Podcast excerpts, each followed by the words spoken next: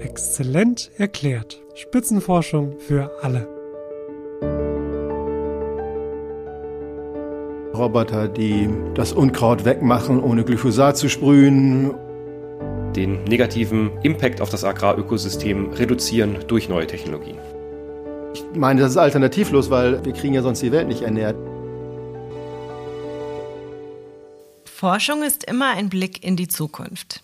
Heute blicken wir mal gemeinsam in die Zukunft der Landwirtschaft.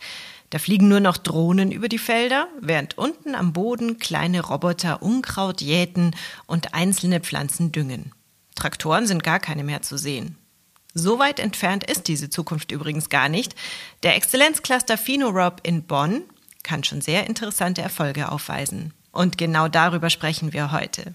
Willkommen zu Exzellent erklärt Spitzenforschung für alle. Ich habe mit beiden Sprechern des Clusters geredet und Professor Cyril Stachnis hat mir erstmal erklärt, wofür dieser Name PhenoRob eigentlich steht. Das geht in dem Exzellenzcluster um Robotik und Phänotypisierung. Also Robotik kennen Sie, das sind äh, mobile Roboter, die über das Feld fahren oder fliegen und gewisse Dinge tun. Und Phänotypisierung, da geht es um die Beschreibung der Pflanzen. Und das wollen wir, diese Technologien wollen wir nutzen, um die Nutzpflanzenproduktion nachhaltiger zu machen. Das heißt, den negativen Impact auf das Agrarökosystem reduzieren durch neue Technologien. Wir sind angetreten bei uns in Finorop in unserem Exzellenzcluster, dass wir versuchen, diesen negativen Einfluss auf das Ökosystem deutlich zu reduzieren und dabei den Ertrag mindestens konstant zu halten. Und wie versuchen wir das? Wir versuchen das über digitale Technologien. Ja, und da spielt diese Robotik eine Rolle, da spielt Phänotypisierung eine Rolle. Wir wollen also wissen, was zu jedem Zeitpunkt auf dem Acker passiert, kleinräumig passiert und zum Beispiel bei Düngung und bei Pflanzenschutz nicht das ganze Feld einnebeln, sondern nur explizit die Pflanze, diese einzelne Pflanze behandeln, die es auch tatsächlich nötig hat. Ja, also sehr, sehr zielgenau zu arbeiten und äh, das bedeutet, dass wir eben erstmal erfassen müssen, wie der Zustand auf dem Feld ist für jede einzelne Pflanze. Das ist, äh, da setzen wir, Roboter ein, die fliegen oder die fahren und schauen uns das an und haben dann automatisierte Methoden, die den Zustand erkennen und haben dann auf der Aktionsseite Roboter, die das Unkraut wegmachen, ohne Glyphosat zu sprühen, durch Laser oder durch mechanische äh, Vorgänge und wir äh, machen nur den Pflanzenschutz, also behandeln nur die Pflanzenkrankheiten äh, wie Pilze oder andere Dinge, nur sehr kleinräumig äh, an einer einzelnen Pflanze oder an einer Gruppe von Pflanzen und nebeln nicht das ganze Feld ein. Das ist unser Anspruch, den wir in Finorop haben. Das war die Stimme von Professor Heiner Kuhlmann, der zweite Sprecher des Clusters. Während Professor Stachnis der Experte auf dem Gebiet der Robotik ist, ist Professor Kuhlmann Geodät. Also grob gesagt geht es da um die Vermessung. Beides spielt hier bei der Forschung zum Thema Landwirtschaft eine große Rolle. Wir fangen mal ganz vorne an. Welche Rolle spielt der landwirtschaftliche Anbau von Pflanzen für unsere Zukunft? Pflanzen sind und waren es auch immer schon extrem wichtig für unsere Gesellschaft. Wir essen die Dinge nicht nur, die wir auf dem Feld anpflanzen, sie ist auch für viele andere Dinge relevant. Futter, Biomasse, wir tanken das im Endeffekt in unsere Autos aktuell, jedenfalls in Teilen. Und das heißt, das, was wir auf dem Feld anbauen, ist für extrem viele Bereiche unserer Gesellschaft relevant und das wird sich auch in den nächsten Jahren nicht ändern. Die Agrarwissenschaft im Allgemeinen, aber die Nutzpflanzenproduktion im Besonderen steht vor zwei enormen Herausforderungen. Die eine Herausforderung ist die steigende Nachfrage. Jeder hat mitbekommen, dass die Weltbevölkerung steigt deutlich. Das ist, bedeutet eine stärkere Nachfrage an Lebensmitteln. Das zweite ist, dass die Ernährungsgewohnheiten der Menschheit global sich ändert. Wir essen in Mitteleuropa schon deutlich viel Fleisch, aber es gibt andere Länder, die zukünftig genauso viel Fleisch essen wollen wie wir, also wie China und Indien. Dann nehmen wir also einen drastischen Fleischkonsum zu. Und warum ist das wichtig für die Nutzpflanzenproduktion? Man braucht für eine Kilokalorie aus Fleisch im statistischen Mittel siebenmal so viel Fläche wie für eine Kilokalorie aus äh, pflanzlichen Nahrungsmitteln und daraus bedeutet also auch wiederum eine stärkere Nachfrage. Und der dritte Aspekt bei der Nachfrage ist, wir haben Klimawandel und wir versuchen natürlich Energie aus nachwachsenden Rohstoffen bereitzustellen. Das sieht man auch bei der Nachfrageseite. Also wir haben deutliche Steigerungsraten bei nachwachsenden Rohstoffen als Energieträger. Also in Summe haben wir eine, eine exorbitante Steigerung auf der Nachfrageseite. Der zweite Aspekt ist, dass die Nutzpflanzenproduktion heute einen großen Einfluss auf das gesamte Ökosystem hat. Das wohl drastischste Beispiel ist das Insektensterben.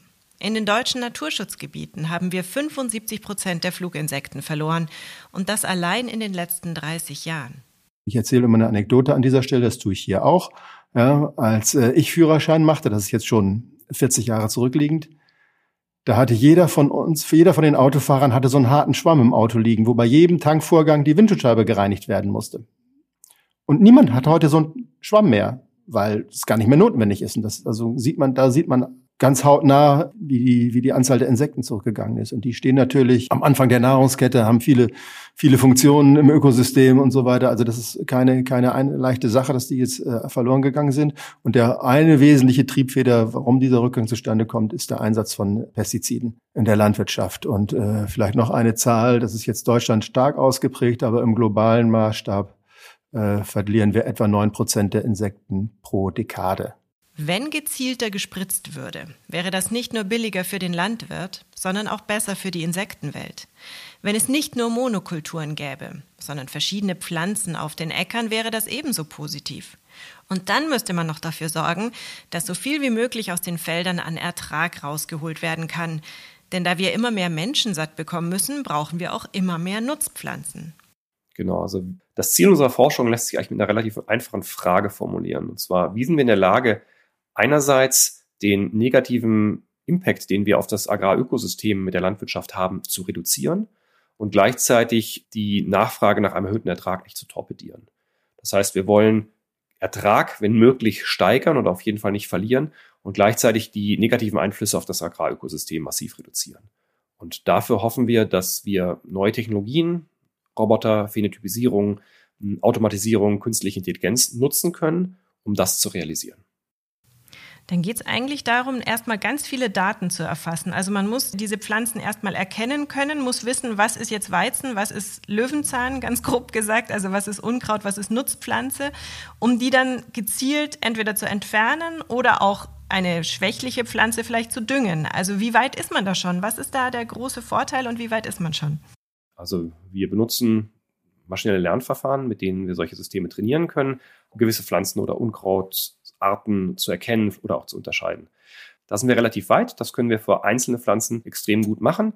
Es ist immer noch ein bisschen schwierig, das so in die komplette Breite zu generalisieren, egal auf welches Feld sie gehen, egal was sie tun. Da haben wir noch nicht die Erfolgsrate, die wir eigentlich haben müssen. Aber für einzelne Kulturen klappt das schon relativ gut, dass das eigentlich fertig ist für den Einsatz im Feld, dass diese Erkennungsverfahren ausreichend gut funktionieren, um am Ende der 90-Prozent-Marke zu liegen, was ich 98, 99 Prozent korrekte kriegen sie hin. Und das ist auch das, was sie eigentlich brauchen für den Einsatz. So, und jetzt mal wieder ein Beispiel dafür, dass ich viel zu kompliziert denke im Vergleich zu einem Wissenschaftler wie Cyril Stachen ist, der da viel pragmatischer an die Sache rangeht. Ich dachte nämlich, der Roboter müsste jede Pflanze dieser Welt oder zumindest hier aus Deutschland erkennen. Also Mais, Weizen, Löwenzahn, Kornblume und wahrscheinlich noch hunderte von anderen. In der Welt der Roboter geht es aber eher binär zu. Was wesentlich realistischer ist, Sie bringen einen Roboter auf dem Feld und Sie wissen, auf dem Feld wird, was weiß ich, Zuckerrübe angebaut oder Tomaten zur Ketchup-Herstellung oder Weizen oder Mais oder was auch immer. Das heißt, dieses Vorwissen ist da und dann sind Sie eigentlich nur daran interessiert, die Maispflanzen von den anderen Pflanzen zu unterscheiden. Und das ist technisch ein viel, viel einfacheres Problem, als alle verschiedenen Arten korrekt auseinanderzuhalten. Weil auf dem Feld interessiert Sie typischerweise nur, ist das eine Maispflanze oder ist es keine? Wenn es keine ist, muss sie weg. Und wenn es Maispflanze ist, bleibt sie da. Jedenfalls im allereinfachsten Setup. Wir können heute in Echtzeit, also während eine Landmaschine darüber fährt, unterscheiden, ob es Unkraut ist oder eine Nutzpflanze. So, wir können noch nicht die Unkrautarten unterscheiden. Da ergeben sich ganz spannende Fragen. Denn ist eigentlich ein Unkraut schlecht oder gut? Agronomisch ist das äh, ziemlich klar. Ja, Unkraut bedeutet Konkurrenz um Licht, äh, Nährstoffe, Wasser, ist also nicht gut für die Nutzpflanze, wobei das ganz so trivial auch nicht ist. Es gibt ja dann auch äh, Unkräuter, die blühen und das zieht dann wiederum Insekten an, was für die Bestäubung günstig ist. Und dann gibt es aber natürlich auch welche, die ökologischen hohen Wert haben und vielleicht gar nicht so schädlich sind für die Nutzpflanze. Ja, da gibt's, es hängt natürlich dann von der Nutzpflanze ab, also viele Kombinationen, die da auftreten können, das merkt man schon.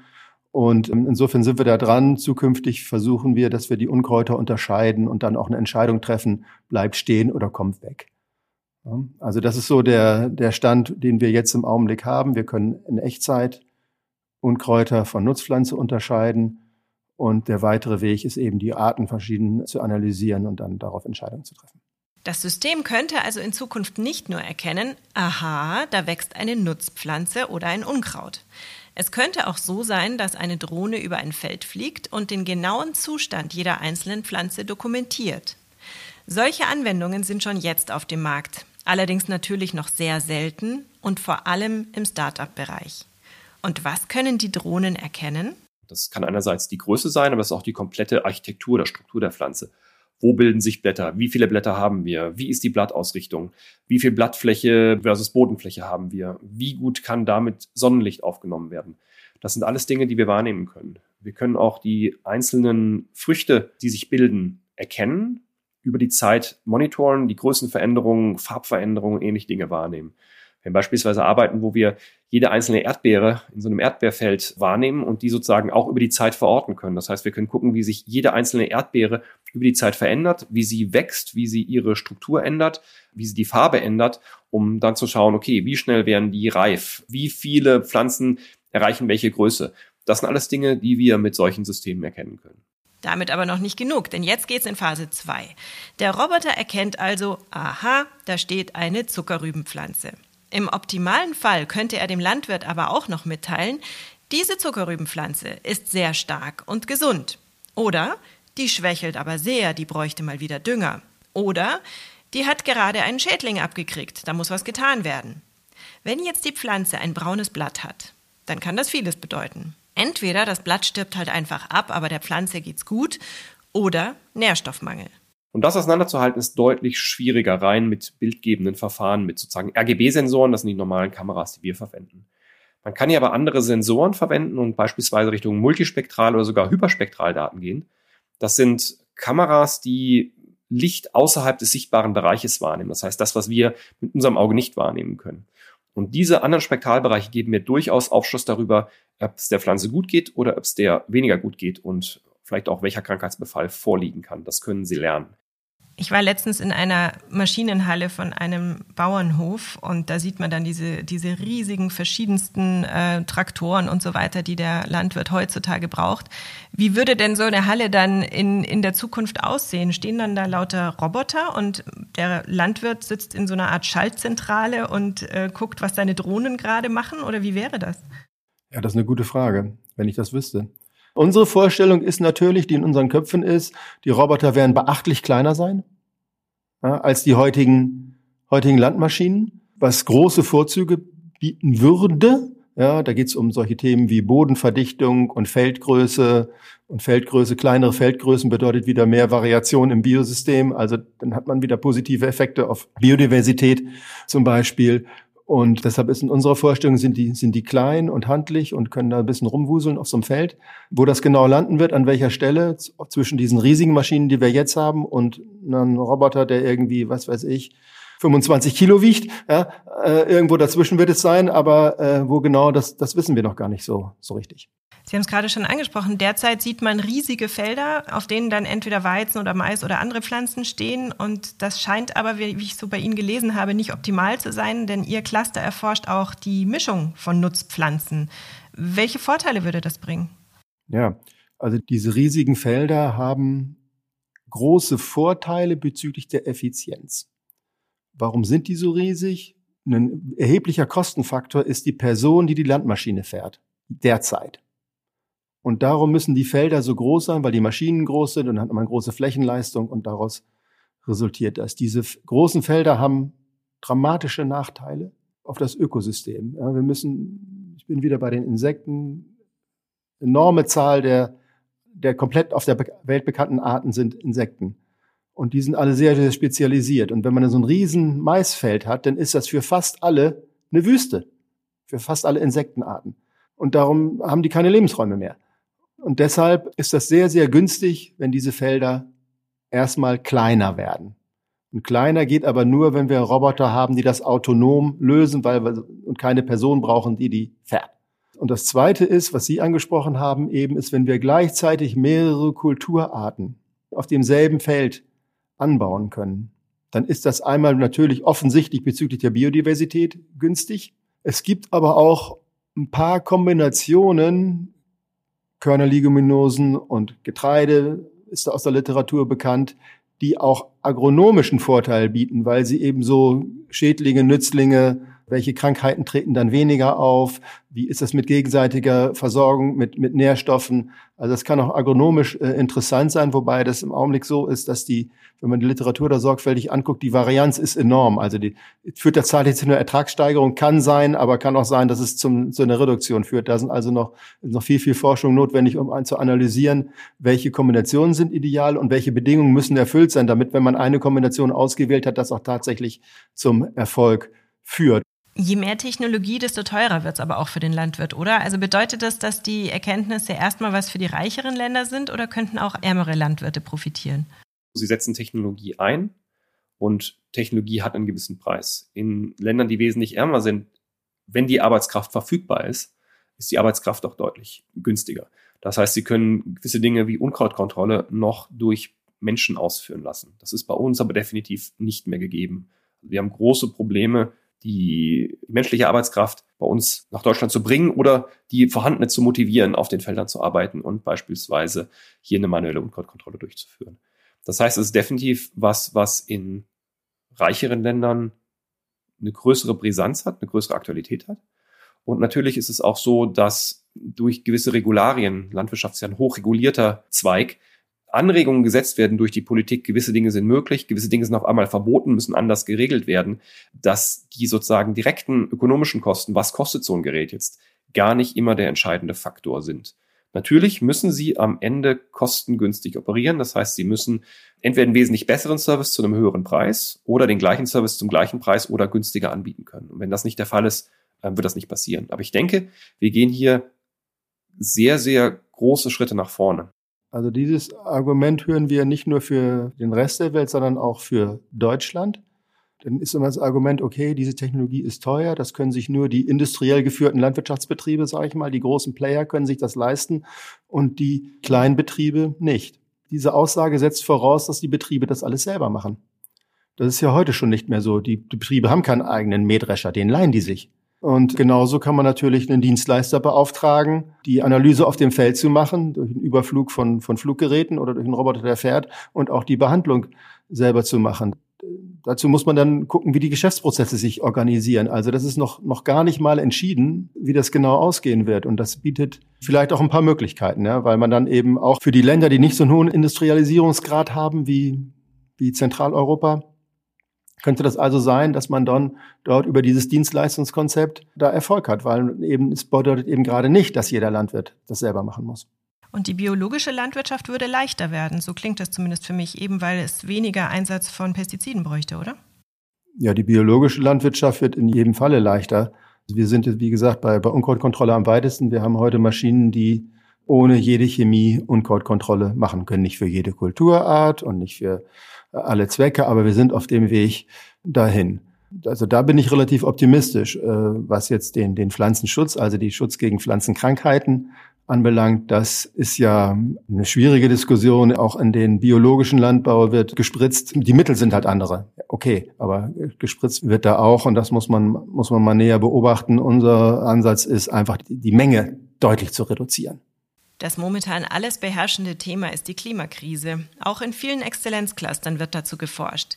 Ich erinnere da nur an die Episode Smarte Pflanzen für die Sicherung unserer Ernährung aus dem Juni 2022. Wie sieht das denn mit Finorob aus?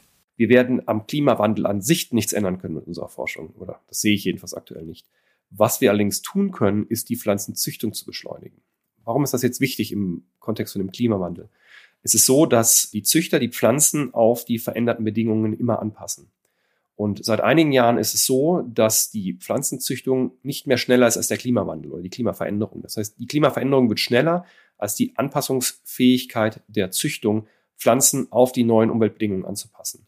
Und das führt dazu, dass diese Ertragssteigerung auch im Endeffekt in den letzten Jahren nicht mehr so stark sichtbar ist. Und die Frage ist jetzt, kann unsere Technik dafür benutzt werden, die Pflanzenzüchtung zu beschleunigen? Und hier kann ich definitiv Ja sagen.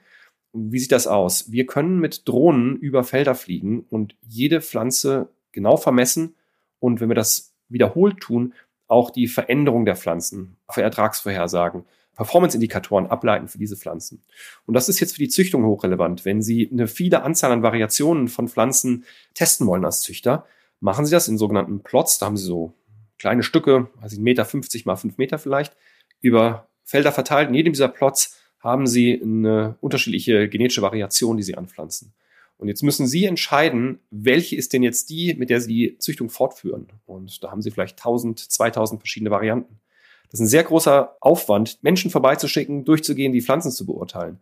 Wenn Sie das mit einem einfachen Überflug mit einem UAV über diese Felder realisieren können und dann sehr objektiv die Performance jeder einzelnen Variation darstellen können, können Sie den Züchtungsprozess auch deutlich beschleunigen. Das heißt, wenn ich es richtig verstehe, ist die Züchtung im Grunde genommen, die bildet die Evolution nach, nur schneller, oder? Also eine gesteuerte Art von Evolution, dass die Pflanzen sich anpassen an, an neue Gegebenheiten.